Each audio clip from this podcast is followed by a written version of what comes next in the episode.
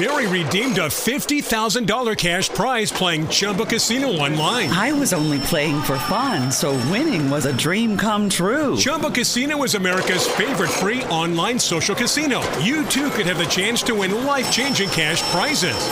Absolutely anybody could be like Mary. Be like Mary. Log on to ChumboCasino.com and play for free now. No purchase necessary. Void where prohibited by law. 18 plus terms and conditions apply. See website for details. The voice in the preceding commercial was not the actual voice of the winner.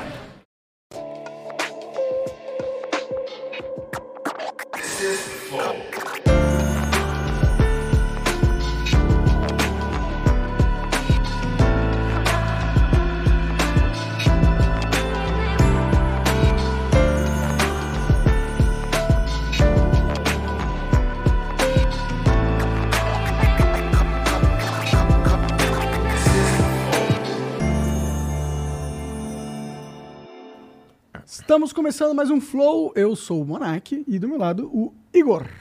Salve, salve família. E hoje nós vamos conversar com o Rodrigo Constantino.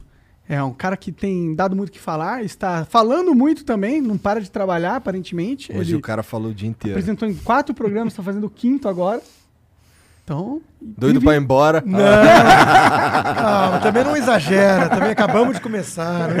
É só não ser quatro horas de conversa, que tá tudo bem. Eu, eu ia trazer um presente, mas desisti pro Monarca. Vagabundo quebra. É, mas, não, mas é um não. prazer estar aqui com vocês e, e vamos nessa. Obrigado, Valeu, obrigado. valeu mesmo.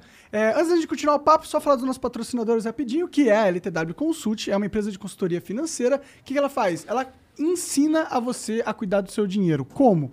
Basicamente, é, você pode entrar no Instagram deles, arroba LTW Consult. Lá, inclusive, tem um PDF, um e-book, é, com dicas básicas de começar a entender sobre investimento. É de graça. Vai lá, baixa e segue eles também no Instagram, arroba LTW Consult, tá bom?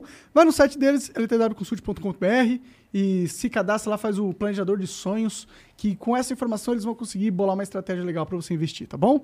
Manda ver. Outra coisa, quiser virar membro do Flow, é totalmente possível. Virando membro do Flow, você ganha acesso aos nossos concursos de sorte. Todo dia a gente coloca uma coisa nova e muito maravilhosa para vocês terem a chance de ganhar. Tem uma moto elétrica custom aí da Green Motos Elétricas. Se você quiser, é só clicar em participar que a gente vai dar para um de vocês. Tem uma kit de camiseta Apple Company, da Apple.com. Tem também uma guitarra do Lego Dealers. Uma guitarra de Lego. De Lego. Fender, Stratocaster. Não, mas é de mentirinha, É de, Lego. mentirinha. É pequenininha.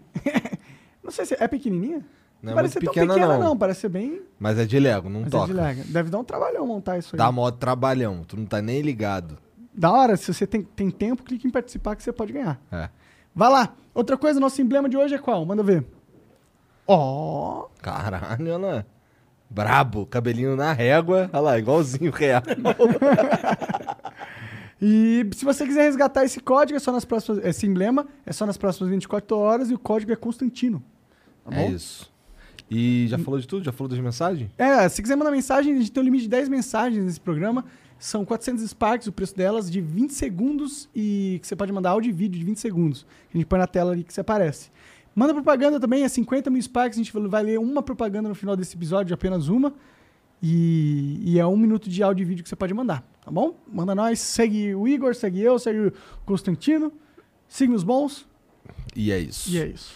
Então tu fez. Já falou pra caralho em quatro programas hoje, cara. É. Isso tá meio rouco. Mas isso é mais ou menos meu dia a dia. Hoje É. foi um pouquinho mais puxado.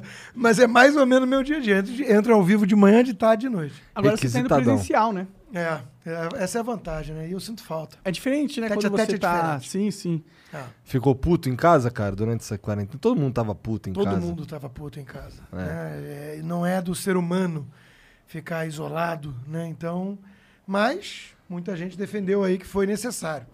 Há controvérsias, não sou é, especialista nisso, então trago mais dúvidas do que certezas. É. Ó, eu vou pedir só um favor pra gente não falar sobre vacinas, Tá bom. entendeu? Porque. eu tô- Dá tô- merda. É, a gente ficou uma semana. É, não, não, ele tá zoando. Ele tá zoando. Eu tô brincando. Mas é um, é um problema sério, entendeu? Porque eu tenho uma preocupação de falar sobre vacinas com você, Não. porque o YouTube não entende muito bem sobre liberdade de expressão, não, tá, ligado? interditando o debate. Eu, eu, desde o início dessa história toda, tenho mais perguntas do que respostas. Não sou especialista na área, sou economista de formação, mas a, a- a obrigação do jornalista é fazer pergunta, e, e não estão deixando. Pois é. Pois é, E- o e- Lacombe veio aí. É. E ele fez algumas perguntas, mas ele também falou de- sobre alguns estudos que aparentemente não eram verídicos eh, ou tinham sido refutados. Sim. E a gente levou um ban de uma semana no canal do YouTube de cortes nosso, sem poder postar lá, entendeu? Então é uma semana sem poder postar cortes pra gente, é impactante. É claro que é para todo mundo, né? Eu conheço muita gente que já tomou strike, já perdeu o canal, perdeu monetização. E isso, isso é uma, uma forma de censura, né? Uma forma de você, de alguma maneira, é, é podar o, o debate. Total, aqui o ambiente já começa a, tentar, a ficar não menos livre, mas com uma atenção justamente por isso. É. Eu estou com uma atenção em conversar com Exato. vocês sobre vacinas, porque eu sei Exato. que você é um cara Isso gera uma aula. E eu- não, pior é que, assim, va- vamos até deixar muito claro, eu não sou anti. Assim, não sou. Fala, eu gosto de vacina. É, eu, eu tomei vacina. Você e eu divulguei, tomei. E você acha Tomei da hora a vacina? Não, não sei. Só não... Ah, o conceito de vacina, você acha da Ah, hora? não, claro. Claro, meus filhos são tudo vacinados. Tá claro. Mas o. Porra! Você sabe que tem um movimento Foi grande longe nos essa. Estados Unidos, meio, meio contrário a isso, Um porque na década que eu nasci, Ah. de 70, houve alguns problemas ali com algumas vacinas e, e aí gerou uma resistência. Mas via de regra, é claro que salva a vida e que. Mas o, o, o ponto é esse, né? O ponto é que você vai podando o debate e nesse clima que você estava falando, Monark, a, a, a turma se autocensura antes. É. Exato, E aí o debate já perdeu. É exato. verdade. Mas o que que tu pensa sobre... Porque assim, quem tá privando esse debate é, são empresas Privadas. privadas. Então a gente, a gente tem... Fica mais fudido porque vamos reclamar com a empresa, mas Tem a um gente, dilema aí. Tem a, um gente, dilema. a gente quer que a empresa faça o que a empresa faz mesmo, que é qualquer coisa que ele quiser. E porra, o cara tá meio que me privando. Eu tô fudido, tô puto. Mas ele não Mas- pode fa- a empresa não pode fazer o que quiser. Existe o direito do Não, consumidor. é, claro. É, não, eu vou até além. Isso, isso é um ponto, uma parte da resposta. A outra parte é o seguinte: é, essas empresas elas cresceram como plataformas neutras, Uhum. né?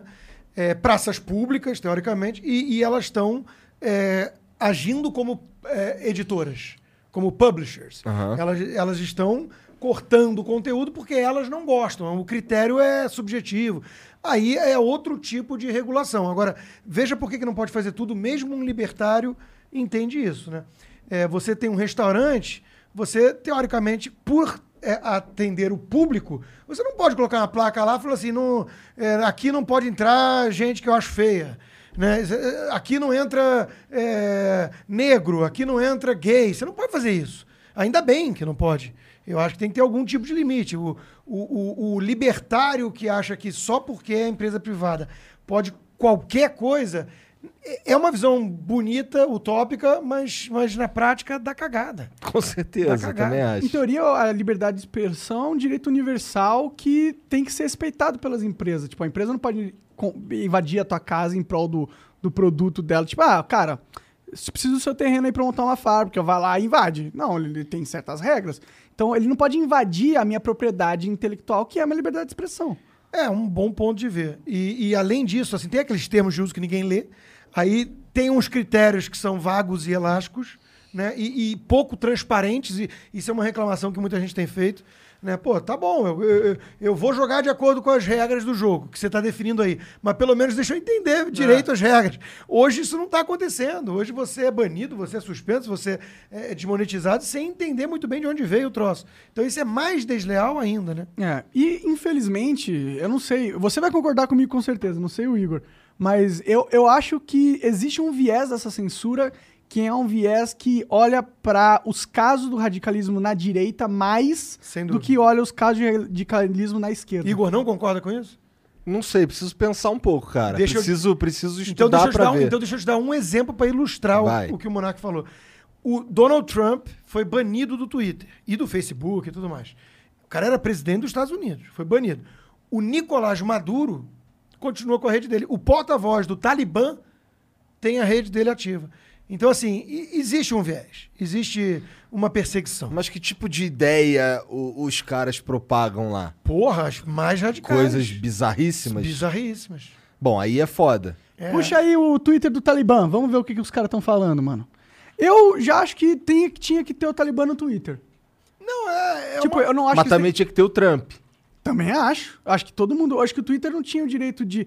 Pelo tamanho que ele se tornou, o, o Twitter, o YouTube, o Facebook, por ser uma Você praça hoje está eliminado. É uma praça pública. Você está eliminado da vida social. se você não tiver rede social hoje. Você é um pária. E aí tem uma, uma- um argumento que um liberal poderia usar, que é assim, ah, mas o mercado vai criar uma outra alternativa. É até verdade, só que qual o problema disso? Quando tentaram criar aquele parler, parler, não sei como é que fala, o, o- o grupinho que é um oligopólio se uniu e destruiu os caras. Destruiu. Ou eles vão lá e compram, Ou e por aí vai. compram. Então é, é muito difícil você conseguir, na prática, essa alternativa, na prática. E outra coisa interessante também pra gente refletir.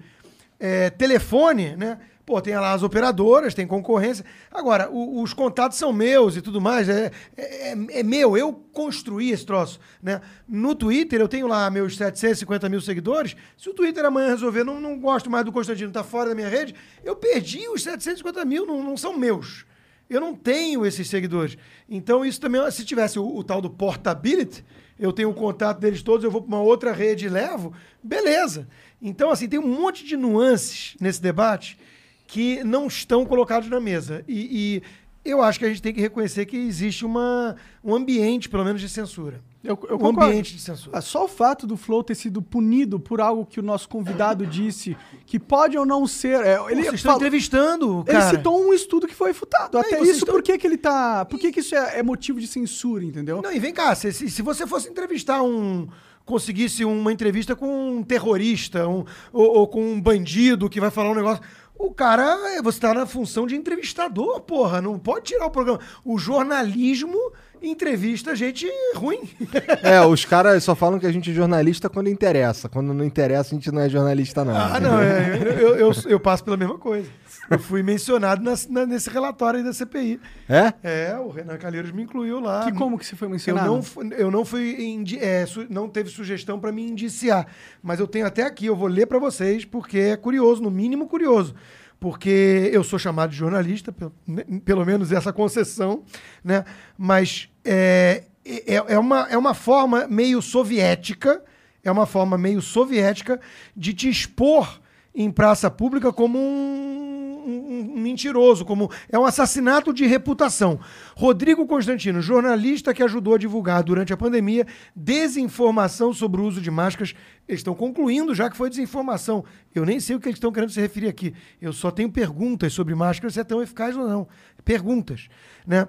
É, contestou o isolamento social, afirmou que as medidas ajudaram a propagar a histeria coletiva, distorceu e subestimou o número de mortes, não lembro disso, atuou como um dos principais disseminadores das ideias e declarações de Jair Bolsonaro. Vejam, virou crime você divulgar algumas ideias que você concorda do presidente da República. Virou crime.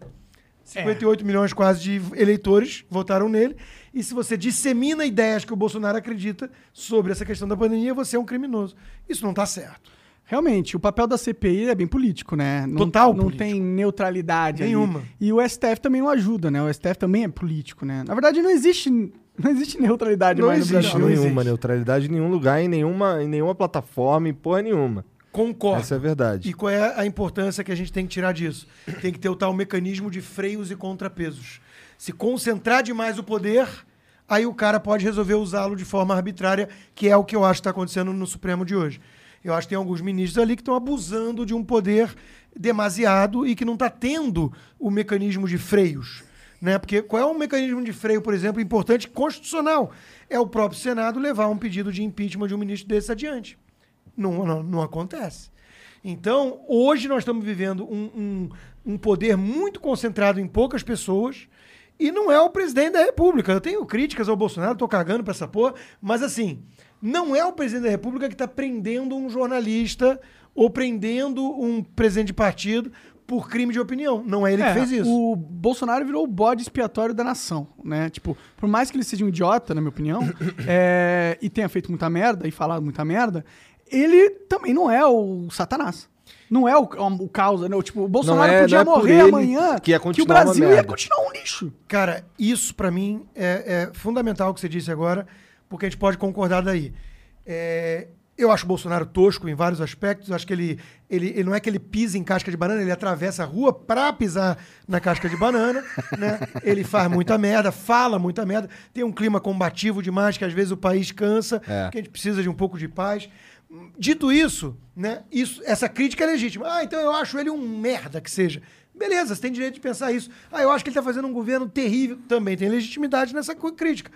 Não dá para virar e falar assim, ele é o, o vírus, ele é o coronavírus. E fingir que não tá morrendo gente na Argentina. Isso é sacanagem. Então, o- a minha principal crítica, e, e eu sou chamado de bolsonarista, não ligo para essas porra, mas assim, se você for acompanhar o meu trabalho de fato, né? E eu entendo que não dá para acompanhar tudo, porque nem eu consigo, eu falo muito.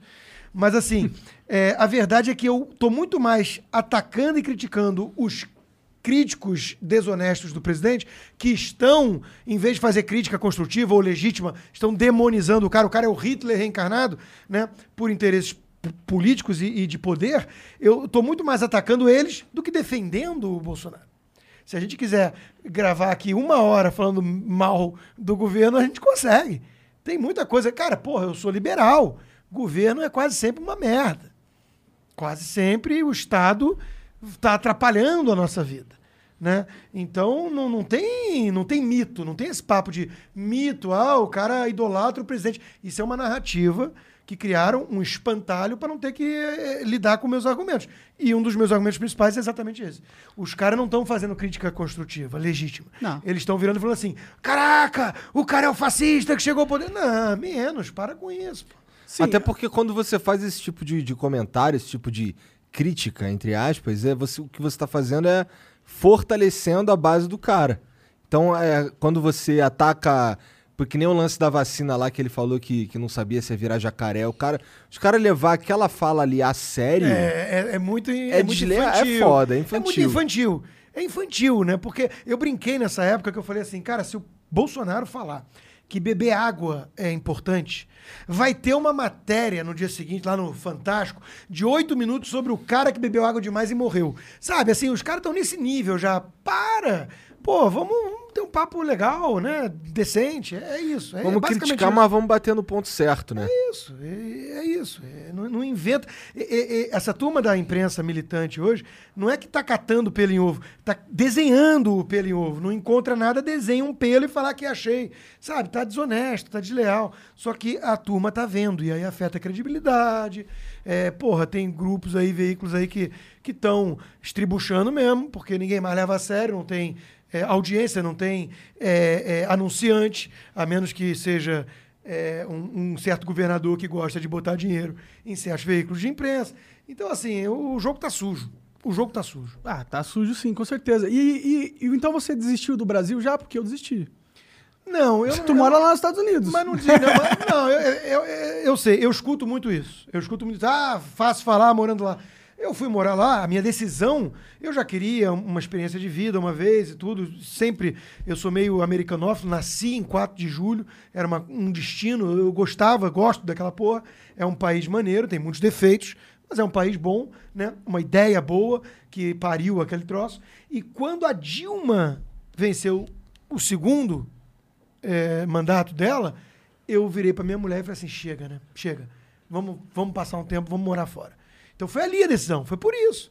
Aí, porra, assim, gostei, tô há seis anos, é, é boa, a qualidade de vida é boa. Tem, tem um monte de coisa que a elitezinha é, brasileira não se acostuma, não. Né? Não tem molezinha que tem aqui a turma que tem é, três funcionários em casa, gente que dorme, comidinha na mesa. Não tem, você tem que fazer tudo, você tem que trabalhar em casa. Né? Mas para quem se adapta bem a esse, esse esquema, é maneiro. Você tem- principalmente a questão da segurança, cara. Isso pesa. Ah, Pô, tem um filho pequeno, então ficar ca- carro blindado, não sei o que, isso é uma merda. Então, é, lá eu gosto dessas qualidades, dessas vantagens que, que traz. Lá o maior perigo são jacaré, né? É, né, onde eu tô morando, sim.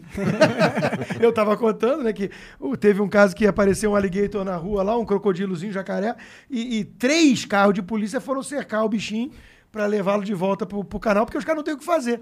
Ah, não tem o que fazer policial na aparece um minha, na jacaré minha cidade. aqui em São Paulo, vai ser todo mundo tirando foto e a Vai. polícia não vai aparecer, não. Vai. Mas não virou. Virou crime ser.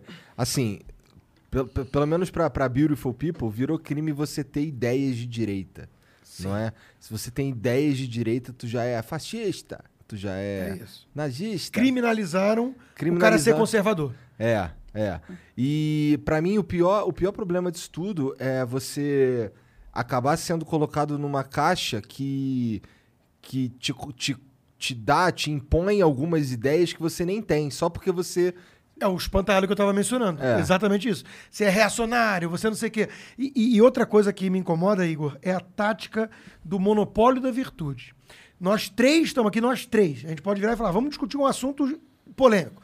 É, salário mínimo, é, auxílio emergencial, qualquer coisa, qualquer coisa. SUS, qualquer assunto.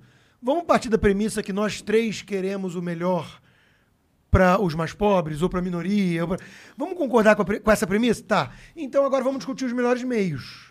Aí eu vou discordar de você, não, eu acho que o Estado aqui é necessário, não, eu acho que ali isso não está dando certo. Aí é um bom debate. Agora, quando eu viro e falo assim, não, você quer, você é malvado, você é um cara malvado, você quer que o pobre se foda. Porra, não tem debate.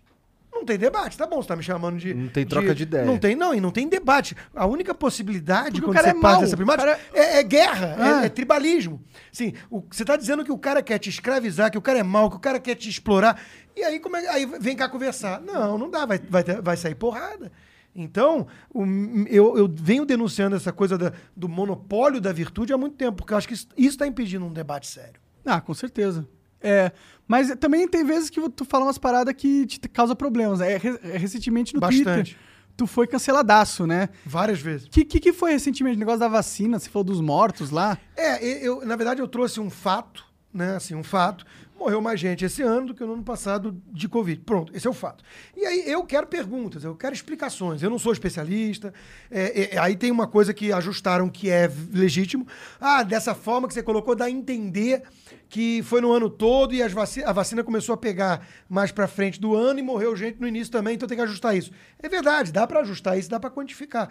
Mas mesmo assim, teve surto é, em Israel depois de muita gente vacinada, teve surto nos Estados Unidos. Então eu tô querendo entender. Eu tô com uma matéria aqui, eu até trouxe. Eu tô com uma matéria aqui da BBC que é com base no Imperial College, que diz o seguinte: eu vou ler para vocês. Coronavírus. Por que vacinação sem lockdown pode tornar Brasil fábrica de variantes superpotentes? Isso de 5 de março de 2001. Então já tinha essa preocupação, isso é do Imperial College, que a mídia usa como fonte. Ou seja, eu não sou especialista, mas tinha especialista dizendo, e isso pode dar cagada. Se começar a vacinar muito rápido e, e voltar a circular todo mundo e tudo, isso pode gerar variantes. Mas eles são. Esse é um negócio argumenta a favor do lockdown, né? Isso é um argumento a favor do lockdown e perigoso em relação a sair vacinando e liberar geral. Eu não sou especialista, volto a dizer. Mas olha que curioso. Ale... E ó, tu falou que não ia falar de vacina e tá falando, é o perigo. Mas assim, Eu tô brincando. o ponto é o seguinte. nos- então vamos tomar cuidado até com as respostas mesmo. Mas assim, é, nos Estados Unidos e em Israel que eu mencionei, qual é a alegação? Porra, mas veio uma variante nova agressiva, a Delta. É verdade. Só que no Brasil, essa Delta veio antes e não tinha vacinação. Então morreu muita gente. Aí o cara vira e fala assim: ah, mas isso tudo é culpa do Bolsonaro. Não, aí você não, você não tá sendo coerente.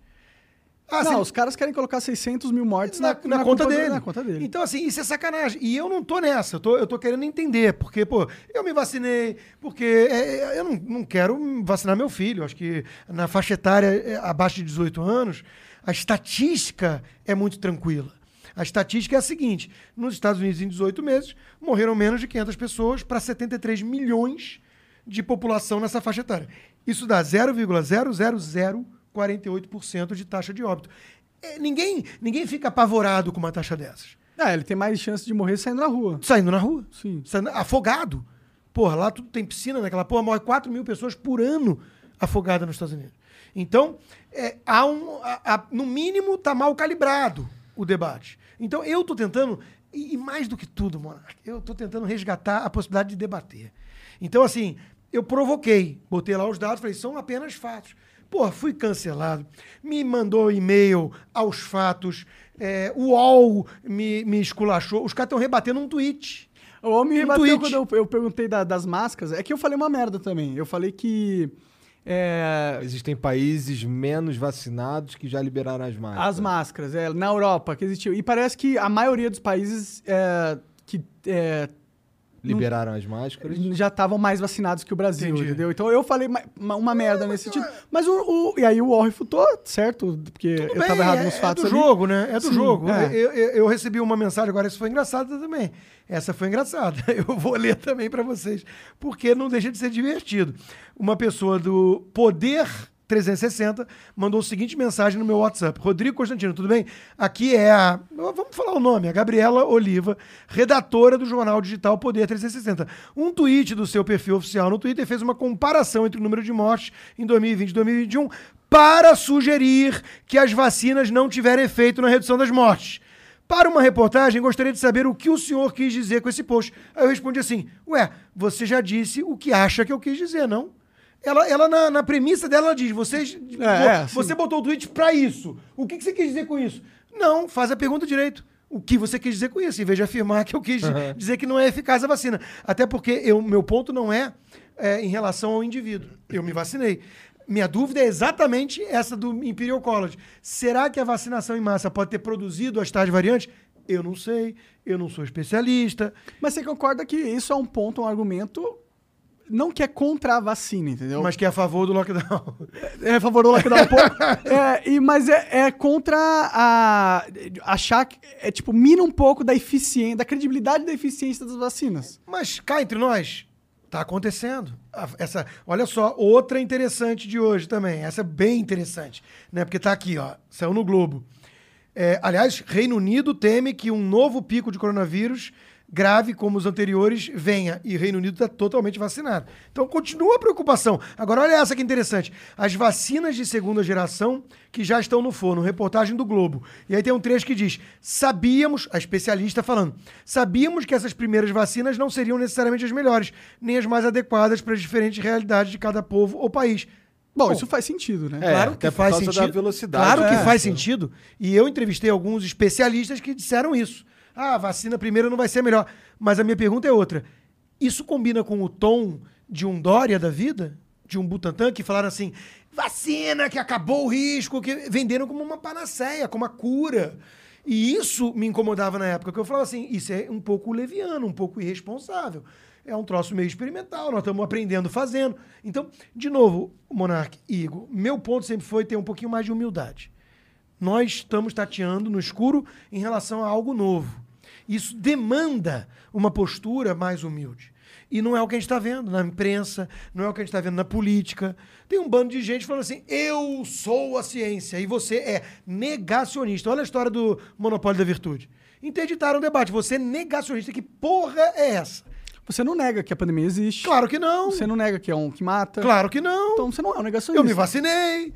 Não- o o não Dória tem- me acusou de terraplanista, ao vivo na Jovem Pan, eu com um globo atrás de mim. Um globo. Terraplanista. Porra. Então, esses rótulos vazios, eles visam a en- en- encerrar o debate. Encerrar o debate. É porque tem muito ganho político aí nessa, nessa discussão. Tem. E, e financeiro. Porque cá entre nós, ah, salva vidas? A princípio tudo indica que sim. Mas, É, tem custa, estat- mas custa uma grana, né? Custa. Só a Pfizer deve faturar esse ano mais de 30 bilhões de dólares com as, com as vacinas. É uma grana, né? É, não, com certeza. É, existe. mas, mas de qualquer, eu, eu, e eu imagino que você também, nós concordamos, talvez, que é melhor a gente dar essa chance para essa vacina Sim. e enquanto não vem uma outra de Sim, qualidade sim, melhor, pô. Sim, E sim. você também acredita que essa vacina ela tem efeitos que vão diminuir os riscos. Acho, acho, eu acho.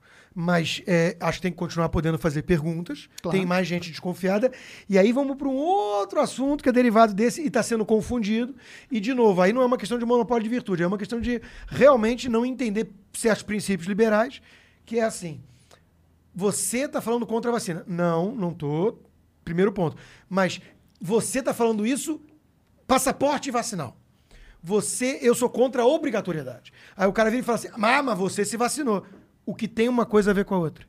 Eu me vacinei porque eu achei que para mim fazia sentido. Eu sou contra obrigar todo mundo que tem que entrar num lugar ter tomado a vacina. Isso é meio autoritário pro meu gosto. É segregativo também, né? E segregativo. Então, é- é- cara, é tão simples entender isso. Pô, o cara é a favor da liberdade de escolha da vacina. E, o cara tomou vacina. Ele não está sendo contra a vacina. Ele está dizendo o seguinte: não é porque eu acho que vale a pena que eu acho que todo mundo tem que ser forçado a esticar o braço e tomar uma injeção. Porra, não é muito difícil entender isso. não é, cara. Não, realmente não é. é. É que eu acho que as pessoas, elas têm, aqui no Brasil, elas têm tanto medo e elas são tão, é, elas são tão rápidas em sacrificar a liberdade em prol deste medo. E a gente tá meio que acostumado, é uma sociedade acostumada, é uma sociedade com medo. E eu acho que a mídia joga muito nisso também. Total, mídia abutre, né? O pânico vende, né? Sim. Alarmismo, eh, desgraça, isso vende. Mas você falou duas coisas importantes, na minha opinião. Primeiro, o medo é um instrumento de controle. Então você dissemina muito medo, pânico, e depois você vem com o controle social. E a segunda coisa interessante é que a mídia faz esse papel meio, meio de abutre, né? E tem interesses, tem um jogo por trás também. Né? Então, é- é- é- não era nem isso que eu ia falar, mas eu esqueci. o segundo ponto. Ficamos só no primeiro ponto. É, é, então, mas é, é- esse ponto é importante. Acontece aqui com certa frequência, cara. Esse é, o- ponto, é o ar. É o ar. O ponto é esse ponto é importante que é o ponto de a gente não pode criar cidadãos de segunda classe. A gente não pode ter leis que impeçam a pessoa de ter oportunidade, às vezes porque elas não tiveram acesso à vacina. Sim, sim. Mary redeemed a $50,000 cash prize playing Chumba Casino online. I was only playing for fun, so winning was a dream come true. Chumba Casino is America's favorite free online social casino. You too could have the chance to win life changing cash prizes.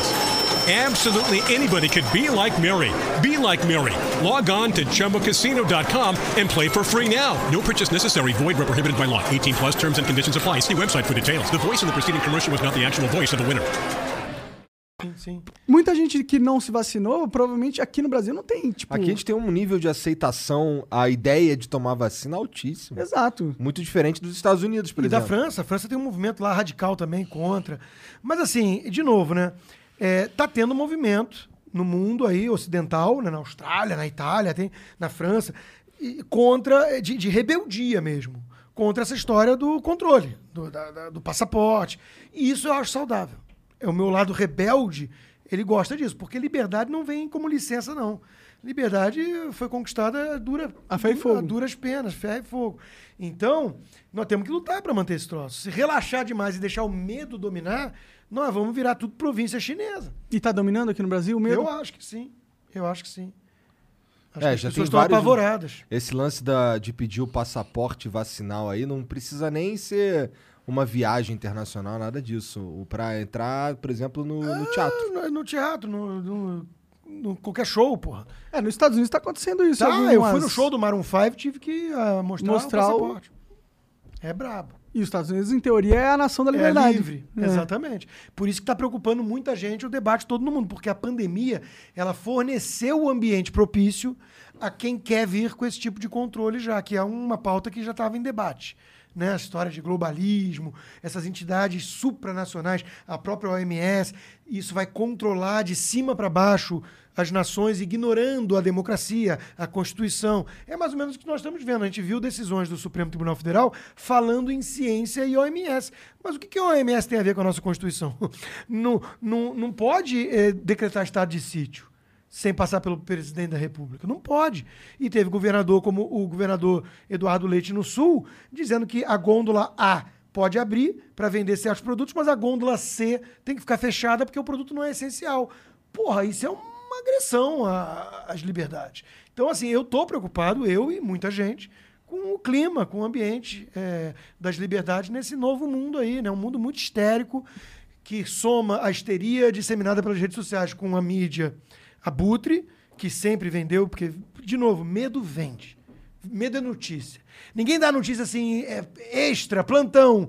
é, fulano pulou ali no rio para salvar o, o negócio. Não é. Agora, desgraça, acidente de carro. Aí pronto, para tudo. Trem colide. Subiu um avião na Malásia. É, Fudeu, porra, uma entendeu? semana de, Então, de cara, cobertura porque do avião que subiu. Prende a nossa atenção. Essa que é a verdade. Então, Pô, mas tu, voltando aqui um pouco, mudando um pouco de assunto, tu que é economista, tu foi parar como no jornalismo, ainda mais esse jornalismo? Pois é, isso é uma boa questão.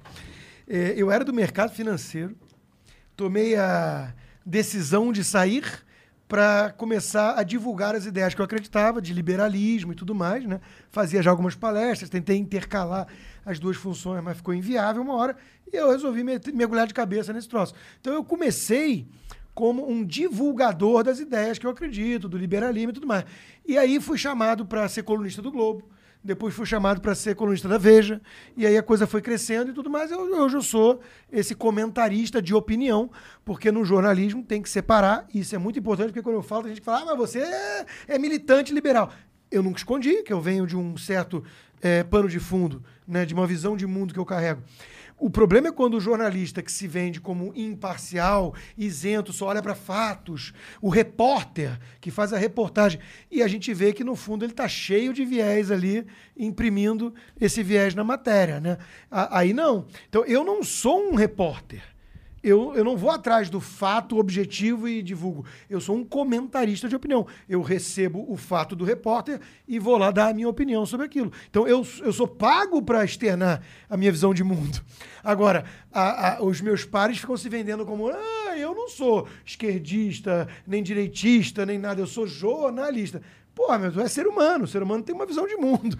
Para com isso. Mas eu acho legal as pessoas não se rotularem, assim, esquerda ou direita e tal. Não, o- os rótulos, eles são pobres. Porque 7 bilhões de pessoas no planeta não dá para resumir em você é esquerda ou direita.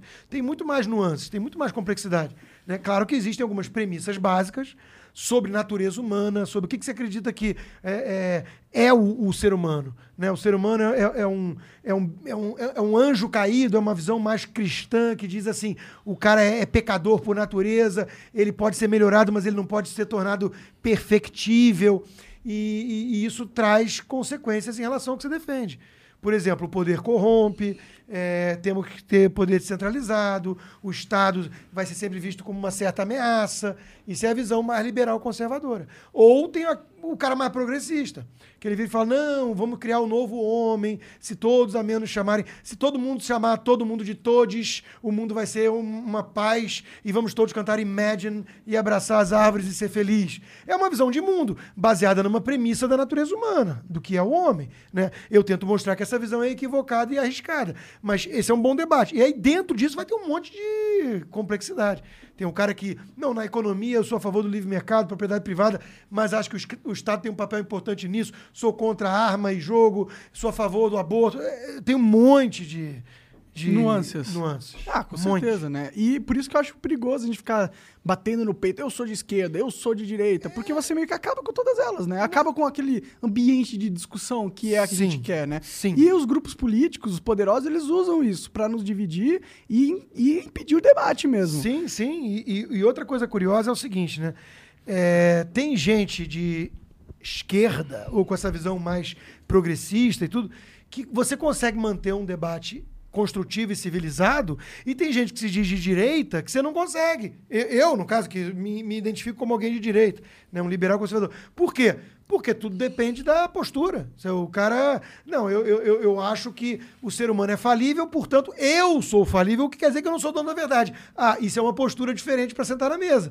E tem outro que vira e fala assim: é uma visão mais, mais tribal, né? Esquerda e direita. Aí o cara transforma a política em, em fla-flu, em futebol. Exato. Não, você torce pra Corinthians, eu sou São Paulino. Aí vai se digladiar. Porra, aí não tem debate.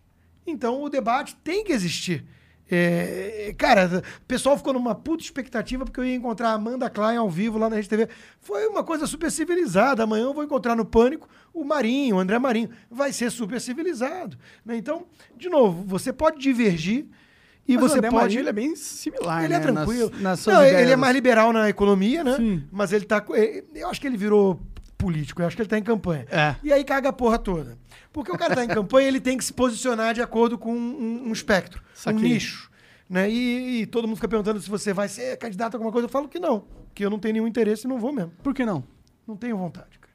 E, e quem vem com essa ideia, eu digo assim, Ih, vai virar persona não grata lá em casa. O João Moedo foi uma vez almoçar comigo lá em, em Miami e tentando me convencer a sair candidato a deputado federal pelo Partido Novo. Eu falei, João, se você insistir muito nisso, a minha mulher vai te odiar, cara. E eu não tenho vontade de ir pra política. Por quê? É uma boa pergunta. Eu não vou demonizar a política aqui, não. Eu sou desconfiado de tudo que é político e, e ser humano, né? É, poder corrompe. E o mecanismo de incentivos muitas vezes é inadequado nesse meio político, né? Mas ainda bem que tem gente boa que tem estômago para fazer esse trabalho lá. Eu não tenho. Então, se eu fosse para política, eu ia ser ou morto, ou eu, não, ia me corromper, quero crer que não. Então, eu, eu ia ter que ir pra porrada com um bando de monstro do pântano, mafioso que tá lá nesse troço há 30 anos, e que não ia dar certo. E eu não tenho estômago também para ser muito diplomático. Pra apertar a mão do cara que eu re- tenho repúdio de todas as ideias que ele defende, apertar a mão, sorrir, porque amanhã ele pode ter que votar comigo em alguma coisa. Eu não sei, eu não gosto de fazer esse jogo. Mas acho que a gente tinha que ter uns caras que não gostam de fazer esse jogo lá, né? Tinha, tinha, Mas, não é tu. Mas não, sou, não, sou, não só não sou eu, como tem um problema. Tem uma turma que se vende como isso e chega lá e rapidinho se adapta. é. Se adapta. Então, cara, político é foda. Eu, eu vou contar uma história pra vocês interessante. Tem um amigo meu, que eu vou poupar o nome. Ele era filho de um, de um médico conhecido no Rio e tudo. E ele virou político. Ele namorou uma menina, que era amiga minha também, três anos. Três anos de namoro. Aí ele ficou um tempo sem vê-la, já político. Reencontraram-se, aí foram almoçar. Aí ela me contando isso depois. Rodrigo, ela nem me chamava de Rodrigo, chamava pelo meu apelido, que eu não vou, não vou revelar. aí Diguinho. é quase isso. Aí, Rodrigo, é, eu não acreditei na postura do Felipe. Eu falei, por quê? Ele começou a falar comigo, e aí, como é que você tá? E tudo bem, quanto tempo? E eu falei assim, pô, ele tá sendo, né, um, um- atencioso. Aí daqui a pouco eu vejo que ele vira pro garçom e faz igual. E aí, não, beleza. Aí passa alguém, ele, ei, você, quanto tempo? O cara virou, o cara virou um fake. Né? Por quê? Tá sempre pedindo voto. Eu acho que entra no automático, entra no default, né? Então, assim, o político, cara, antes de qualquer coisa, precisa ser eleito. E aí isso já muda um pouco a postura. O que, que você acha de. Interessante. Lá, agora vai. Não, não, vai. Não, não, é, eu, eu falei Ah, tá, vai. O que, que você acha de quê? de democracia direta. Perigo, perigo. Você acha? Acho. Vou te falar por quê. É, na Suíça, lá com os cantões, que são bem descentralizados e tem uma população mais homogênea, com, com uma certa cultura, é, isso dá certo. Na Venezuela deu cagada. E aí tem, tem a ver com cultura, com instituições e com o tamanho dessa população direta. Porque, olha só, a democracia surgiu na Grécia Antiga, a polis, a ágora, só que a ágora era para reunião de condomínio hoje em dia. Né? Você você conhecia as pessoas, e isso é diferente. Você está vendo o cara, você está debatendo. Democracia direta para 200 milhões de pessoas para debater tudo que é assunto. O que, que você pensa de tudo? Isso vai dar cagada, vai ser populismo na veia, vai ter manipulação. Então, eu acho muito perigoso Mas isso. já não acontece isso? Também acontece. E será que o problema da nossa, do nosso atual sistema não é a representatividade? Porque a gente coloca uns caras lá, que por quatro anos a gente dá uma carta pra eles fazerem o que quiserem lá, durante quatro anos, e eles estão longeão, lá em Brasília. Será que esse não é meio que o problema? Total. Só que é, você está certo na conclusão, na minha opinião, mas por outros motivos. Há uma crise de representatividade.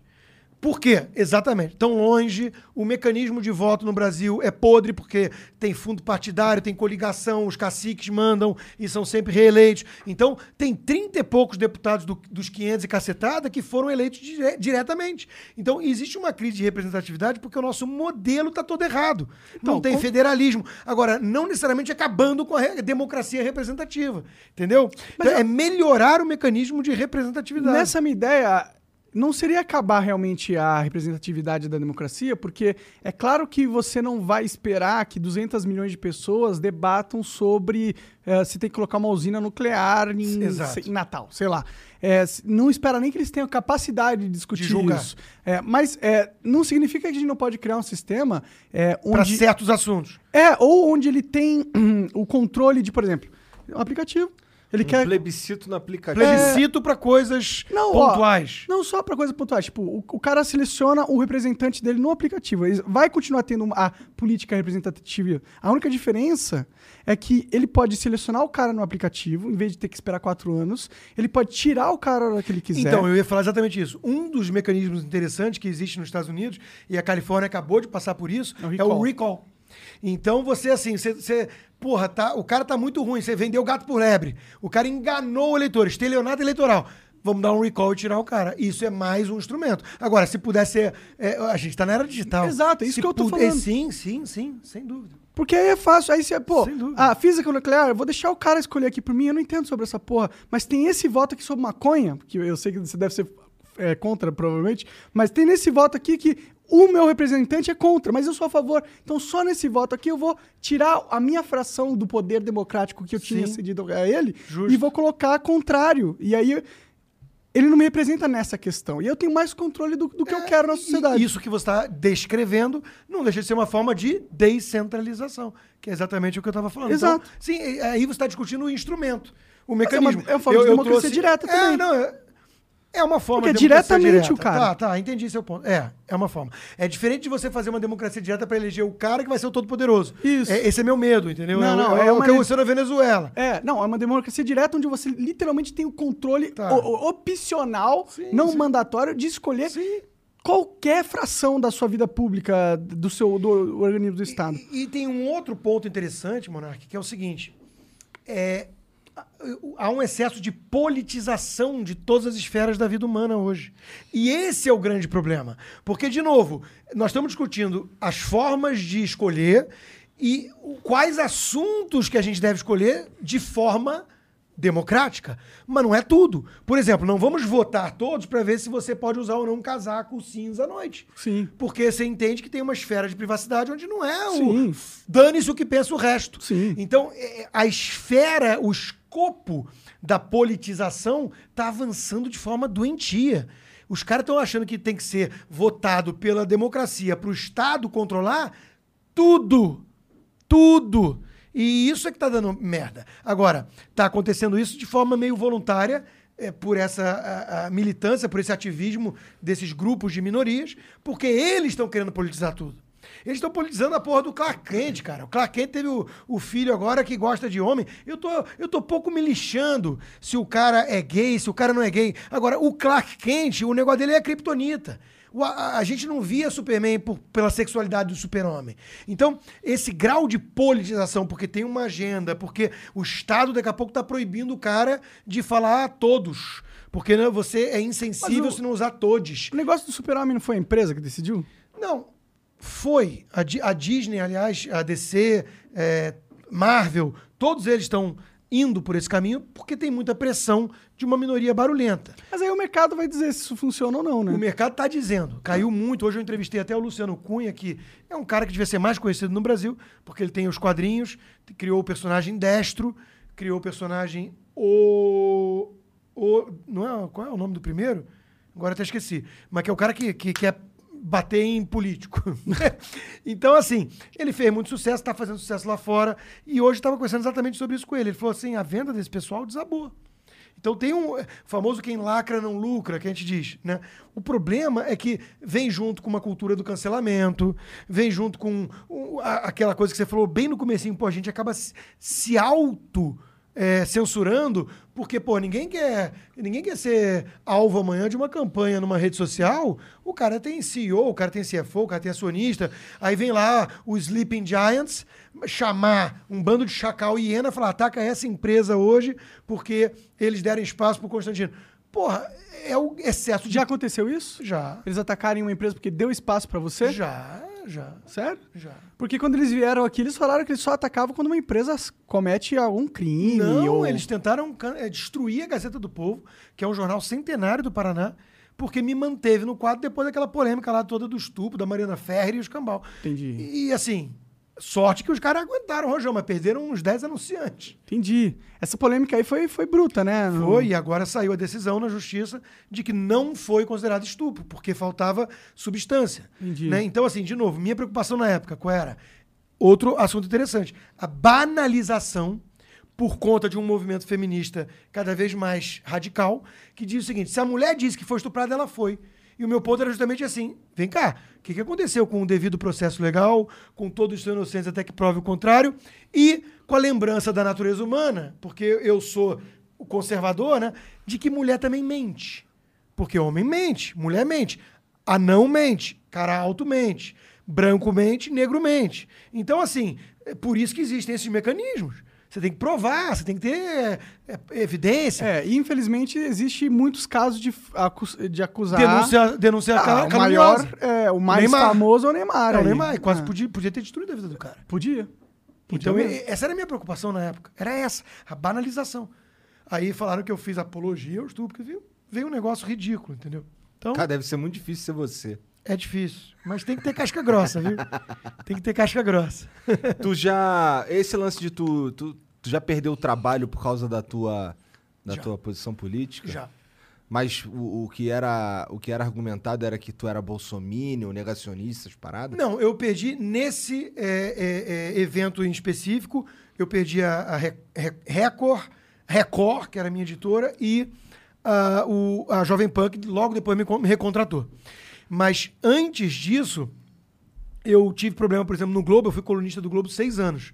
Aí, ali eu acho que eu dei mancada. Ali eu exagerei, porque também aí vem uma coisa assim, ah, eu tenho liberdade de falar o que eu quiser. Ah, mais ou menos, né? Você tem hum, limites, eh, eh, restrições. O que, que né? aconteceu no Globo que eu não sei? Eu não fiz uma campanha, e eu, eu me arrependo, acho que foi um erro, uma campanha de boicote, que até, até aí o boicote é um instrumento de mercado.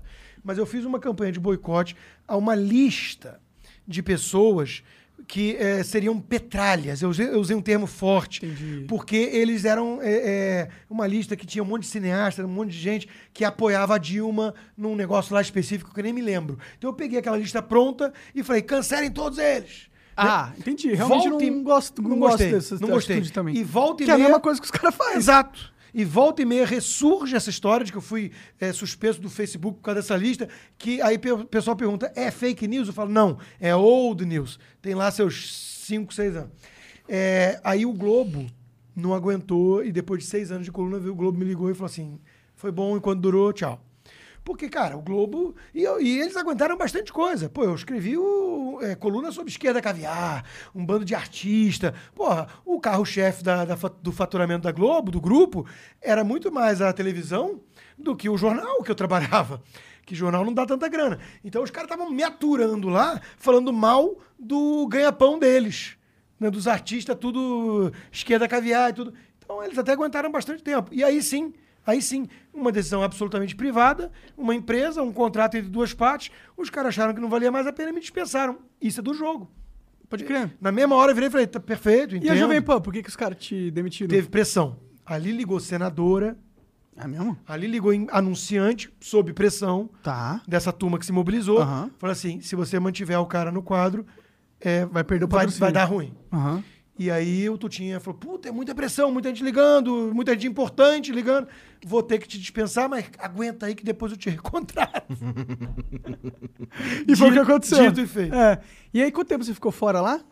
Acho que foram alguns meses só, dois, três meses. Entendi. Aí você voltou e aí você tá lá como? Só como comentarista? É, mas de um monte de De, ah, é, oito horas trabalhando hoje, né? Só. explorado. Mais valia, Marx. Proletários univos. Bom, é, vamos puxar para as perguntas, que eu sei que você tá com pouco tempo, que você tem... É, a gente começa a conversar, eu até me empolgo, mas eu tô destruído. Tá, é. Deixa eu pegar aqui o meu celular. Tem algum vídeo aí, Jean? Alguma coisa? Tem, tem um vídeo aqui. Manda aí pra nós. Vou botar ali. Lacombe não gostou que você falou que ele trouxe informações falsas. Ele disse: quais informações fal- falsas eu dei? Que Israel tem uma taxa alta de vacinação e também uma taxa alta de transmissão? Que uma pessoa vacinada também pega Covid e também Não, eu- transmite? Eu, eu, eu não- eu nem lembro o que, foi que, que Eu deu... não lembro, eu não, eu, bom, pra você ver o quão absurdo é, na minha opinião. É. Eu nem sei exatamente o que causou o nosso ban de uma semana. Não sei qual foi É, a fala. Mas Esse o é o problema, né? O É. que o YouTube argumenta é informação Ferir falsa. ou ferir as diretrizes do. do- No nosso que caso era dado coisa de, de informação falsa É. sobre a Covid mesmo. Informação falsa sobre a Covid. Entendi. Foi um negócio assim. Entendeu? Entendi. Ó, no Lacombe, não sou eu que tô falando, é o YouTube que tá falando e eles, pô, t- né, fuderam a gente legal aí nessa. Vamos lá. Vou dar play no vídeo lá. Dá pô. play no vídeo. Vai. a lataria do cara lá. Bia Kisses, Eduardo Bolsonaro, Zeca Dirceu e Gleisi Hoffmann. Sabe o que, que os petistas bolsonaristas estão juntinho? Eles estão pela PEC 5, a PEC da vingança, que enfraquece o Ministério Público e o combate à corrupção. Então não seja igual o Constantino, que mama bola de político, não. Cobre o seu deputado contra essa PEC. Então, vamos para um exemplo interessante, né? Ele interditou o debate. Ele nem perguntou qual é a minha opinião em relação à PEC. Tô do lado dele. Concordo que a PEC é um lixo. Então, que bola que Eu eu, tô nem sei mamando. que PEC... Também nem sei que É, PEC é eu não, tô mamando, eu tô mamando, tô tomando uma aguinha. Não eu tô, não tô é tomando uma aguinha só. Então, assim, veja, né? Então, ele, ele veio com agressividade, com rótulo, desnecessário. Olha só, a PEC é o seguinte: o Ministério Público precisa de independência e autonomia para poder denunciar e provocar né, é, é, é, as investigações e denúncias envolvendo esses poderosos. Tem uma PEC, uma, um, é, é, querendo mudar aí a, a, a- questão constitucional para poder é, é, maior, permitir maior ingerência política no Ministério Público. Então vai ter uma turma ali que vai ser escolhida por políticos e tudo. É um perigo da porra. Tô junto com ele.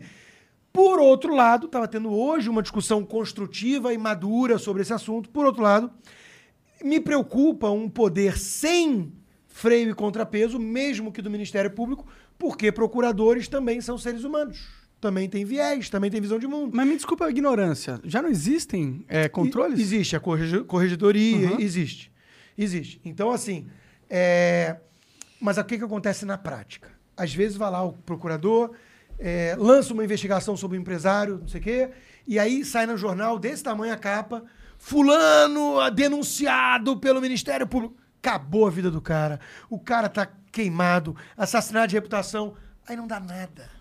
E aí sai uma notinha na imprensa, acabou, ele já tá chamuscado. Mas o cara já tá todo E fudido. não tem consequência prática para esse procurador. Então, eu já escutei muita reclamação que me parece legítima de empresários me contando episódios dessa natureza. Então, eu me preocupo com. Mas isso não é um problema da mídia, que, pós, que publica e dá mó manchete numa parada que é Mas eu não sei inicial? até que ponto o próprio Ministério Público Não publicou- colocou na mídia não- não- e não fez de maneira espetaculosa pra isso. para esse efeito. Entendi. Entendeu? Então, assim, eu quero uma, um- uma punição pra esse cara. Mas aí teria que hoje a eu conversei, Hoje eu almocei punir. com a Tameia Danelon, procuradora da Lava Jato, e ela me disse exatamente isso. Ela disse: não, Rodrigo, tem, tem mecanismo, não precisa dessa PEC, a PEC é muito ruim. Então, tô do lado dele. Perfeito. Do lado dele. Então você falou, você falou que você tem muitas críticas ao governo Bolsonaro. Tem. Mas é que, porra, vagabundo só pega. Só o fato de você ser de direita ou ser liberal, tu já é automaticamente contra a PEC 5 aí, cara. Tu já é Então, porque é uma automaticamente mentalidade tribal. do, negacionista. do futebol. Né? Pô, se o cara apoia o governo Bolsonaro, o que não é verdade, eu não sou bolsonarista, eu reconheço virtudes e enxergo acertos no governo. Né?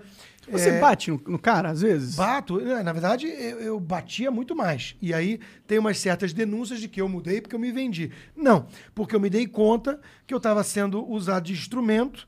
Já tem 99,9% da mídia batendo. Eu estava sendo usado de instrumento para um, um golpismo, um, um- um objetivo nada republicano de derrubá-lo para trazer de volta Lula e os cambal. Eu falei, opa, peraí. É aquela, aquela coisa que eu falei antes. Eu, eu estou hoje em dia muito mais denunciando os opositores do que defendendo o governo ou o presidente. Eu entendo, mas sem querer ser chato ou, ou que Mas eu tive uma briga pública muito feia com o Eduardo Bolsonaro. Teve? Muito recentemente? Não, naquela época lá. Entendi. O que que rolou? Ele, quando ele foi indicado para embaixador Ah, nos falou. Estados Unidos, eu falei, isso é um absurdo. O cara tem 35 anos, que é a idade mínima, o cara mal fala inglês direito, isso, aqui, isso é nepotismo. Pô, denunciei feio. Continua pensando assim? Acho, acho que foi um erro tremendo indicá-lo, né? E, e aí ah, ele veio a público dizendo que eu quebrei o Banco Marca. Aí eu falei assim, oi? Eu fui estagiário, naquela época que o Banco Marca quebrou, eu tinha 21 anos, eu era estagiário do Banco Fonte Sindan, que foi o outro que quebrou. Nem era o Marca, ele errou tudo. Você era um puta péssimo estagiário, hein? Pra Não, quebrar um banco. E ainda falou, que- falou que eu era chefe, falou que eu era chefe do departamento de economia. Eu era estagiário de análise de empresas, que era um departamento que não tinha nada a ver com o, o que deu prejuízo pro banco. Então você percebe que esses caras, na hora que você foge também do jogo político deles, eles vão quebrar você até você não aguentar mais. Mais do que isso, o bolsonarismo, ele exige lealdade pessoal. E, e a minha lealdade nunca foi a pessoas. A minha lealdade é a princípio. Ideias, né? a ideias. Então, o João Amoedo, é, eu acreditei muito, ajudei muito a crescer o Partido Novo, a dar uma coloração liberal nas ideias. Quando eu comecei a ver o Partido, o, o- não o Partido Novo, o João Amoedo, acordando e dormindo, obcecado com é, demonizar o Bolsonaro, e não em críticas construtivas, mas o que parecia ali ou vaidade ou um jogo de poder, eu falei assim, não, isso está errado. E comecei a ficar contra, contra, contra e denunciar a postura do Almoedo. Então, é, é, lamento, minha lealdade nunca foi ao Almoedo. Então, assim, minha lealdade não é, porque nem existe, ao Bolsonaro. Então, é de novo, são princípios, são ideias, são valores. E, acima de tudo, com o país. Eu quero que essa porra dê certo, cara. Por que, que eu saí? Porque eu quero. Porque tá ruim. Eu quero melhorar. É, então, assim, é, meu compromisso é com o Brasil. Bolsonaro hoje, para mim, ele é alguém que está com uma agenda menos pior e até boazinha principalmente na parte econômica e tudo, e que está sem escândalo de corrupção até onde a vista alcança, isso é um mérito, com ministérios técnicos né, e em- com uma barreira que, que restou ali para uma volta hoje que está sendo é, é, é, manipulada e orquestrada por vários setores do Brasil aí, do PT, que destruiu o país, cara. Destruiu. Então, assim. É, de novo- Escândalo de corrupção, tu quer dizer algo grandioso, não é tipo defender os filhos. Não, é, é coisa grande. É, é escândalo. Que aconteceu no governo atualmente. É, no governo nesses mil, mil e poucos dias. Aqueles negócios de um real por, por vacina lá, que rolou esses... Mas não, não teve o desembolso. É. E também não, não nem, nem essa CPI, que pra mim fez um papelão, né? Muito. Políticas, toda CPI vai ser. Mas essa exagerou na dose, né? É, nem ela conseguiu encontrar nenhum elo nessa história. Então não houve a compra da vacina e era uma coisa que provavelmente tem a ver com essa história do Estado inchado, hipertrofiado, que tem um bando de mosca parasitando lá em Brasília para conseguir uma boquinha, uma migalha. Então parece que foi um caso desses. Lobista tentando se dar bem. Parece que foi isso. Ah, então você com certeza não é um... Você é um cara que né, é crítico ao Bolsonaro, então. Cara, me chamar de bolsonarista é um espantalho. É assim, como é que eu posso encerrar o debate e não ter que rebater os argumentos que esse cara está trazendo? Chama ele de bolsonarista. Aí pergunta pro Bolsonaro se eu sou bolsonarista. É mais fácil. Pergunta se eles me acham leal. Porque eles sabem que eu não sou, porque eu não sou leal a eles. Eu, eu, eu enxergo méritos no governo. Se o governo amanhã, hoje, por exemplo, tá essa história do, do auxílio, do aumento do auxílio para 400 reais. É um assunto delicado. O Brasil tem muita miséria. Aumentou a miséria por conta do lockdown, do isolamento, que alguns acham que foi necessário, outros não. Não vou entrar nisso. Mas assim, o governo tem que fazer alguma ajuda momentânea. É um bom debate. Mas aí, do outro lado, o cobertor é curto. Aí puxou de um lado, faltou recurso do outro. Então tem o teto de gasto que não pode romper, senão o mercado acusa o golpe, fica nervoso e fala: Ih, esse cara virou populista, vai dar ruim lá na frente. O negócio é, o jogo é tênue. Se o Bolsonaro for por esse caminho, né, pensando em eleição no que vem, aumentar, o Paulo Guedes amanhã pode virar e falar assim: pô, cheguei, cheguei no meu limite. Então, se isso acontecer, eu vou olhar e falar assim: ih, luz amarela piscando, quiçá a vermelha. Então, de novo, meu compromisso nunca foi com esse governo, muito menos com um presidente da República. Eu enxergo eh, alguma coisa diferente acontecendo no país de transição para algo que 58 milhões de pessoas votaram, que assim, querem abandonar aquela sacanagem toda que corria solto. E está entregando uma parte disso. Agora, tem PECs aí que, por exemplo, o Flávio Bolsonaro, o senador, ele se articulou para votar contra a questão da. Como é que era? Da PEC da Bengala, do. eh, não, da. Lava Toga. Lava Toga. Que ia investigar o, ju- o É, judiciário. foi o voto dele que encerrou o E ele- negócio. E né? parece que ele fez pressão para outros. Então, assim, condenável. Vamos bater. Então, Vamos então jogar você, pedra. você realmente não acredita que esses caras lutam pela mesma luta sua, né? Ele tá só ali pelo jogo de poder, de verdade, assim. Eu, eu, não, eu, eu vou além. Eu acredito que o Jair Bolsonaro tem um, um- um desejo genuíno de. Ele é patriota. Eu acredito que ele quer melhorar. Mas no, no frigir dos ovos, quando a porca torce o rabo, ele tem filho, ele tem. Entendeu? Tem Agora, preso. ele, ele tomou aquela facada e quase morreu. Eu acho que aquilo ali muda, às vezes, o- até a visão. O cara fala, puta, é se enxerga mesmo numa missão. É, eu acho que ele tá meio, meio doido. Tipo, é, é normal. Quando eu comecei a fazer sucesso no YouTube um tempo atrás, é, eu fiquei meio doido. Tu ainda é, pô, não é não? Achei que tu ainda fosse. O quê? YouTube? Doido? Não, doido. Então, eu fiquei. não- Depois você fica. Ah, tá, fudeu, não, é. não identificou. Mas, tipo, a gente fica, né? A gente fica Não, isso pode, isso pode ser também. Conversei com algumas pessoas, até algumas mais próximas dele, né? Porque é engraçado essa porra. Eu dei uma entrevista outro dia pro Rica Perrone, aí ele falou assim: Mas e o Bolsonaro? Você fala com ele direto? Eu falei: Falei uma vez na vida e nunca tive com ele. Ele, sério, ele tinha a ideia, porque vem, né, de que eu sou amigo dos caras. Não, tive com o Flávio Bolsonaro duas vezes na vida, com o Eduardo uma, que ele foi me visitar lá em Weston, e com o pai dele nenhuma. Então, assim, é, mas pessoas mais próximas já me falaram assim, cara, é. Porque é foda aguentar aquela pressão. É foda. É muita coisa, é muito punk. Ele, ele é alvo. Eu vou dar um exemplo, eu fui cancelado. Aí a Anitta se, me- se meteu, aí o, a- o UOL meteu a minha filha chorando na capa. Caralho. Então, assim, é duro aguentar. Você, você mesmo acabou de falar, deve ser foda ser você. Imagina o Bolsonaro. Deve ser ruim, né? O cara acorda e dorme com a mídia em peso chamando ele de genocida, de fascista, de não sei o quê. Cara, então assim, A diferença é que ele é o presidente, né? tudo bem.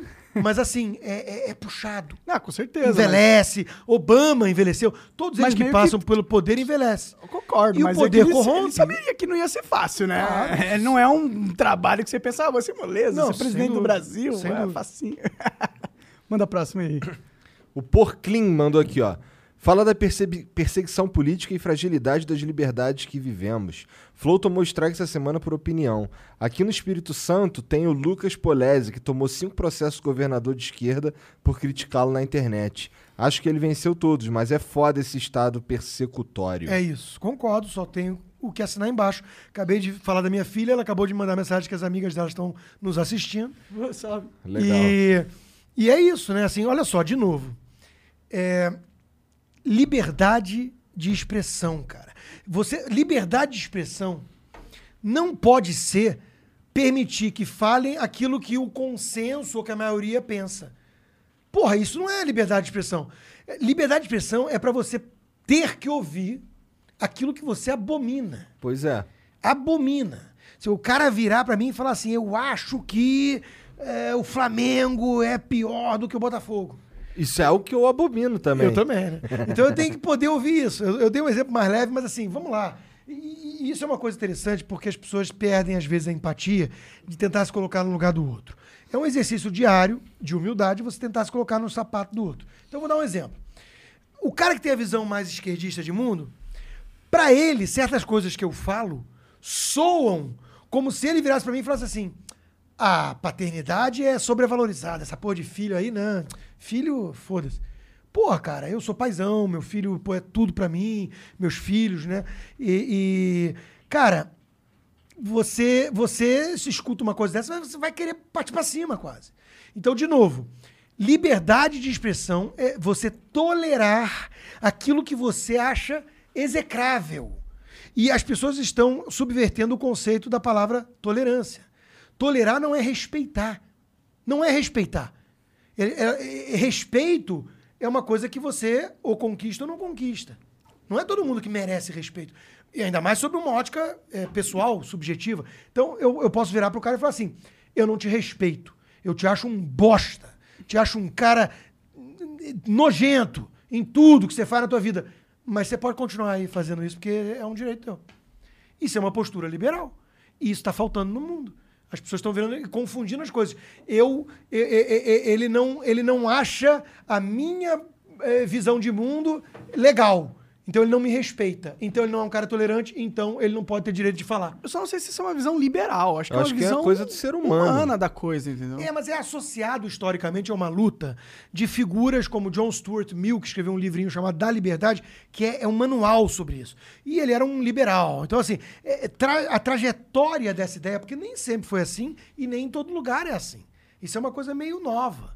Você é, é, aceitar que uma opinião que não é só divergente, é rejeitada com veemência por uma maioria, mereça ser tolerada. Não respeitada, mas tolerada. Isso não é uma coisa muito comum na, na história da humanidade, não. Sim, mas ao mesmo tempo é essencial. Um outro cara que a gente conversou que pensa exatamente igual, por isso que eu não sei se é tão liberal essa ideia, é o Glenn Greenwald. Não, mas o Glenn Greenwald é uma esfinge. Porque ele é um cara associado a ideias de esquerda e de vez em quando ele manda umas que eu vi e eu, eu assino embaixo. Não, ele, pô, conversei com ele e sobre Porra. liberdade de expressão, o cara é uma máquina. Sobre imprensa, Sim. as críticas que ele faz à postura da mídia, sobre a questão do banimento do Trump, sobre a questão da Rússia, não sei o quê. Ele tem um monte de pontos de vista. Ele foi banido do próprio site porque quis fazer uma, uma crítica ao governo Biden. Isso, isso. Ele falou que ali estava todo mundo muito politizado e perderam a essência da crítica, da, da liberdade de poder atacar. Então ele tem um- umas coisas muito interessantes. Realmente. Veja que coisa.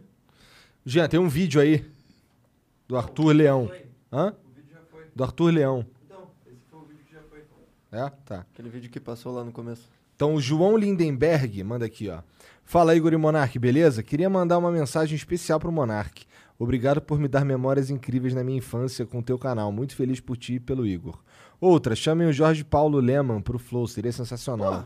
Tá chamado aí. Sim. Mas Seria- acho que tem que vir da Suíça, né? Acho que ele mora lá. Pois ah, é. eu acho que ele tem dinheiro pra vir aí. É, não, Não, tem voo de carreira. É, não vou de carreira. Na classe econômica. É, ele vai vir apertadinho, mas ele vem.